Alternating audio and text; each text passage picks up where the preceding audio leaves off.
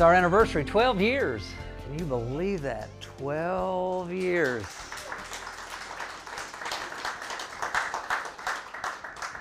But our history actually goes back farther than that, or at least our relative history goes back farther than that. And we're going to talk about that a little bit today. Before we do, though, I would love for us to read our scripture. It's from the 14th chapter of Matthew. And Pam and I were talking this morning. This is just one of our favorite stories uh, in the Bible. It says that Jesus made the disciples get into a boat and go ahead to the other side of the lake while he dismissed the crowds.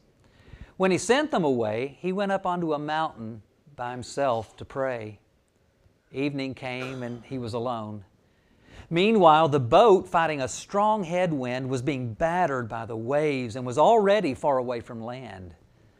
Very early in the morning, he came to his disciples walking on the lake. History tells us that that was probably about 3 o'clock in the morning or something like that. Imagine 3 o'clock in the morning.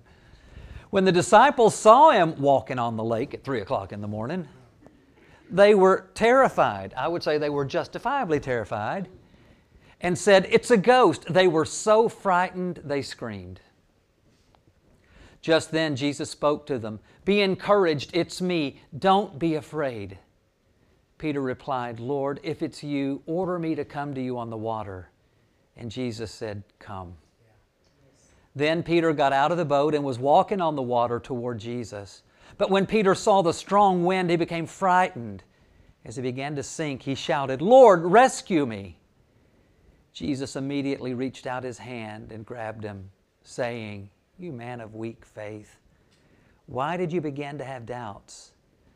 When they got into the boat, the wind settled down.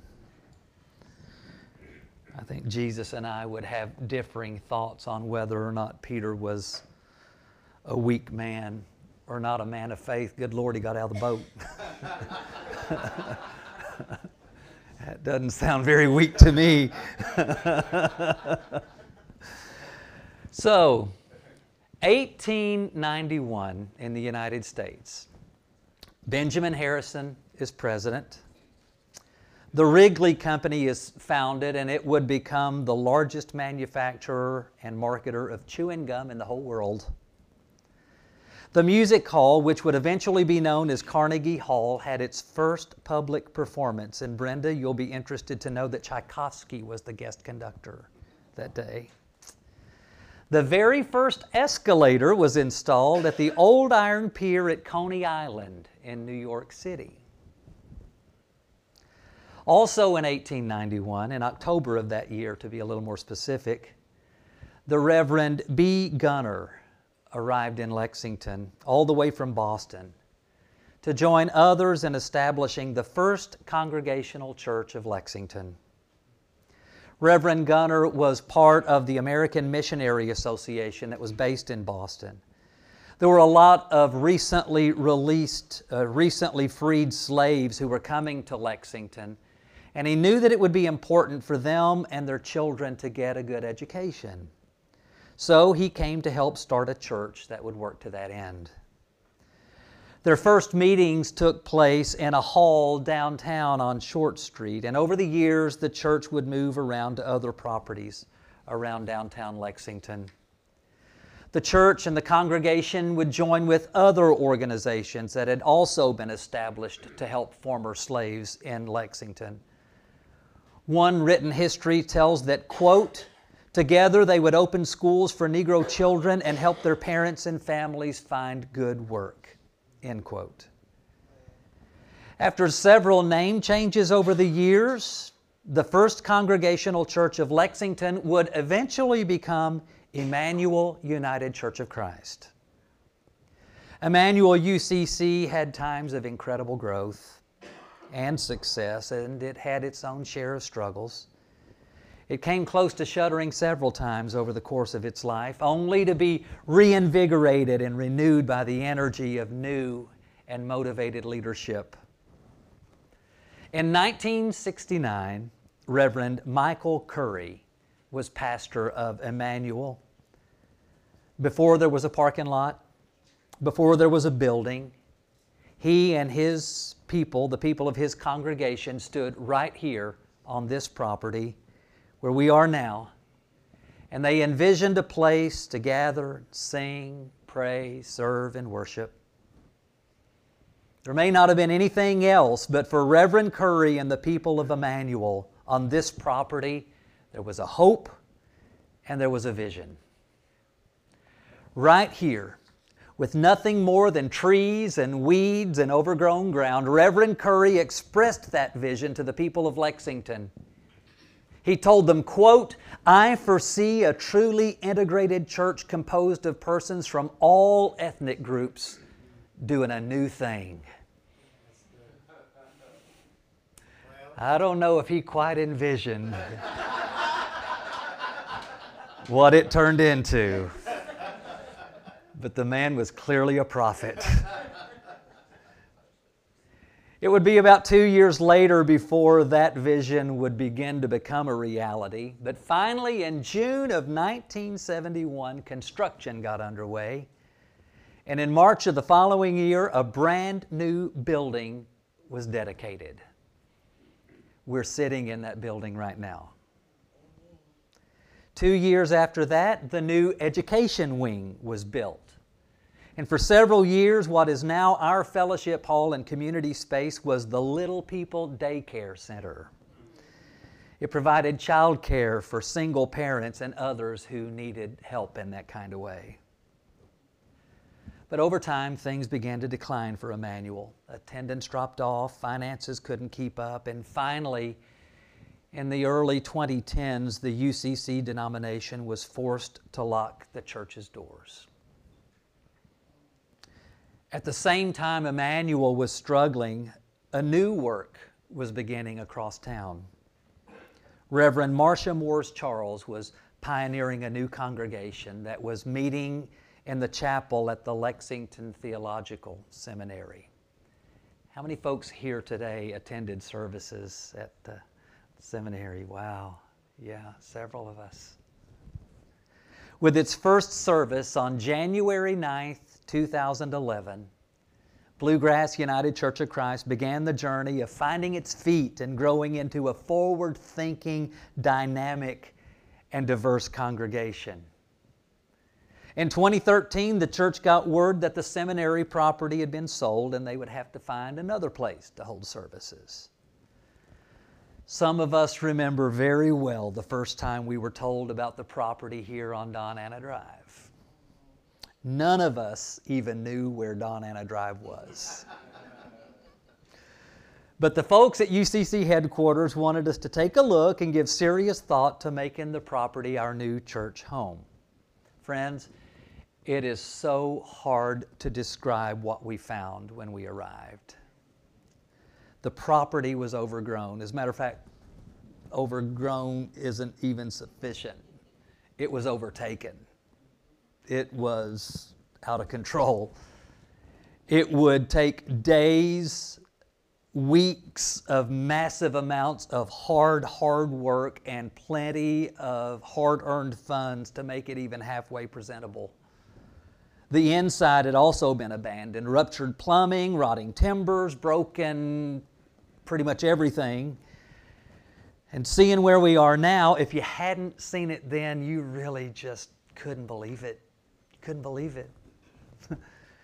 but even with the building and the property being in the dire shape that it was in, Marcia and the people of BUCC decided that 500 Don Anna Drive would be our new home. But the move would require a thoughtful approach. Because even though the doors had been locked for some time, we knew that we were moving into someone else's home. UCC leadership asked Marcia to meet with what was left of the Emmanuel congregation. And friends, that meeting did not go well. there were two, there were several reasons, really, I guess, but there were two main reasons. One was that Emmanuel had strong ties and a very rich history with Lexington's black church community. Marcia wasn't black. And even though the United Church of Christ as a denomination was well known for its strong support of the LGBTQ plus community, the churches that make up the organization are in fact autonomous and not required to agree with that thinking. And Emmanuel did not agree. And Marcia was a lesbian. As a matter of fact, not all, but a good number of the folks who made up the BUCC congregation identified as LGBTQ or other. Some of Emmanuel's folks simply said, no, thank you. They wouldn't stand in the way of our church taking up residence here, but they would not support it and they wouldn't attend. And although not everyone who belonged to Emmanuel supported amalgamating our two congregations, some did. Miss Hattie and Miss Elnora became two of the most encouraging and supportive members of this church. Two of the best we've ever had. They, along with our original church mom, Mama Jean, became our church matriarchs. And wow, how we miss them. Gosh, we miss them. But after months of incredibly hard work to get the place and the property ready, on December 1st, 2013, the first Sunday of Advent, Emmanuel United Church of Christ and Bluegrass United Church of Christ became one. One church traced its roots all the way back to 1891. The other was an infant in comparison. But baby or not, we are thrilled this week to celebrate 12 wonderful years of loving God's way.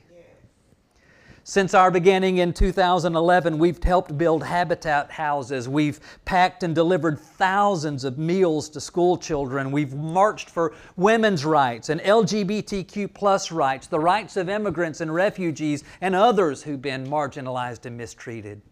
We've sponsored community events around downtown. We've joined ourselves in solidarity with leaders and members of other faith traditions and religions.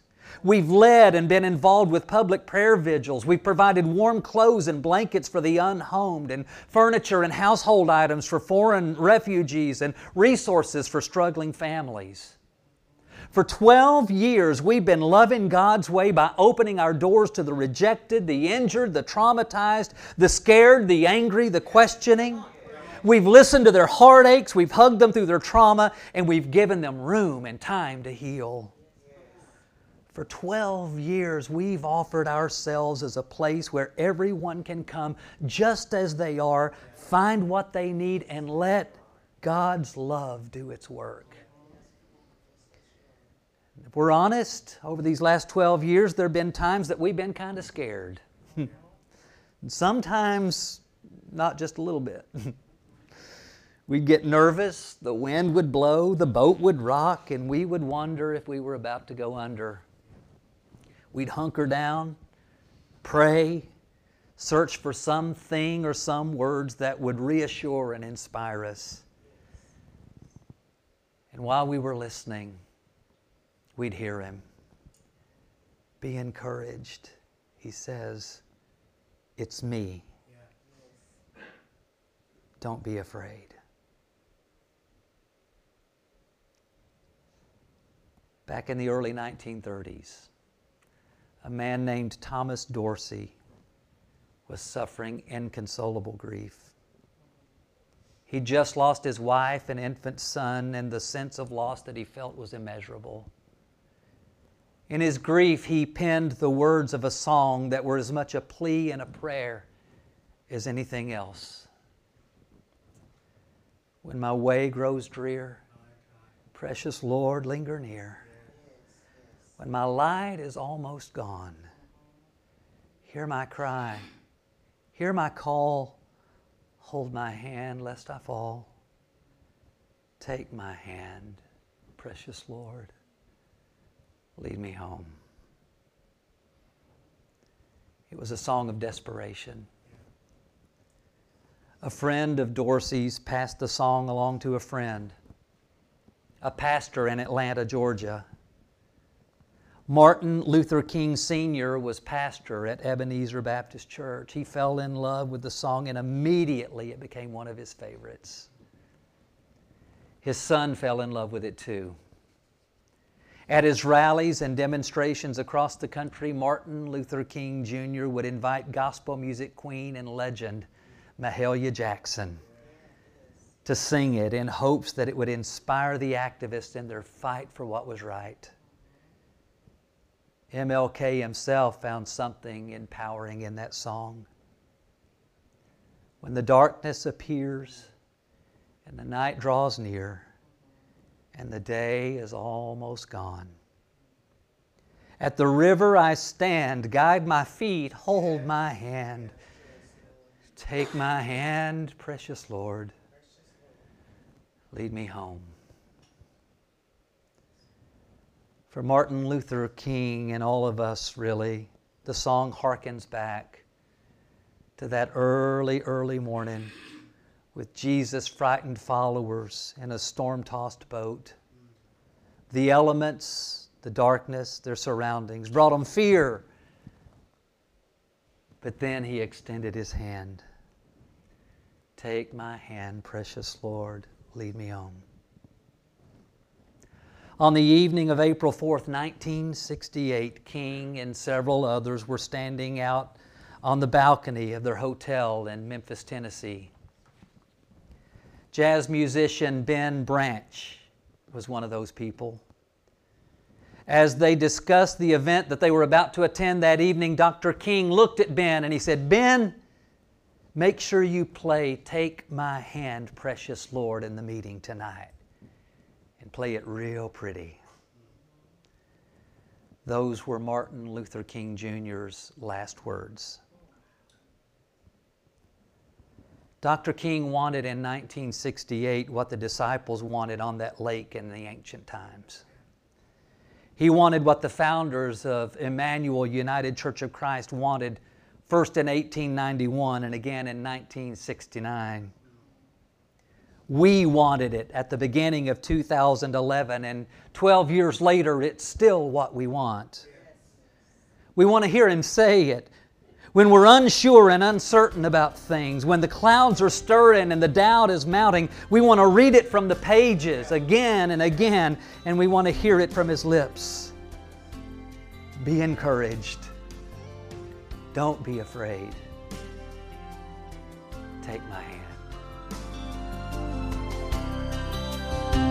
Thanks for joining us for the Bluegrass United Church of Christ podcast. We'd love to have you join us for a service sometime. We meet on Sunday mornings at 10 a.m. at 500 Don Anna Drive in Lexington, Kentucky. You can find us online at bluegrasschurch.org.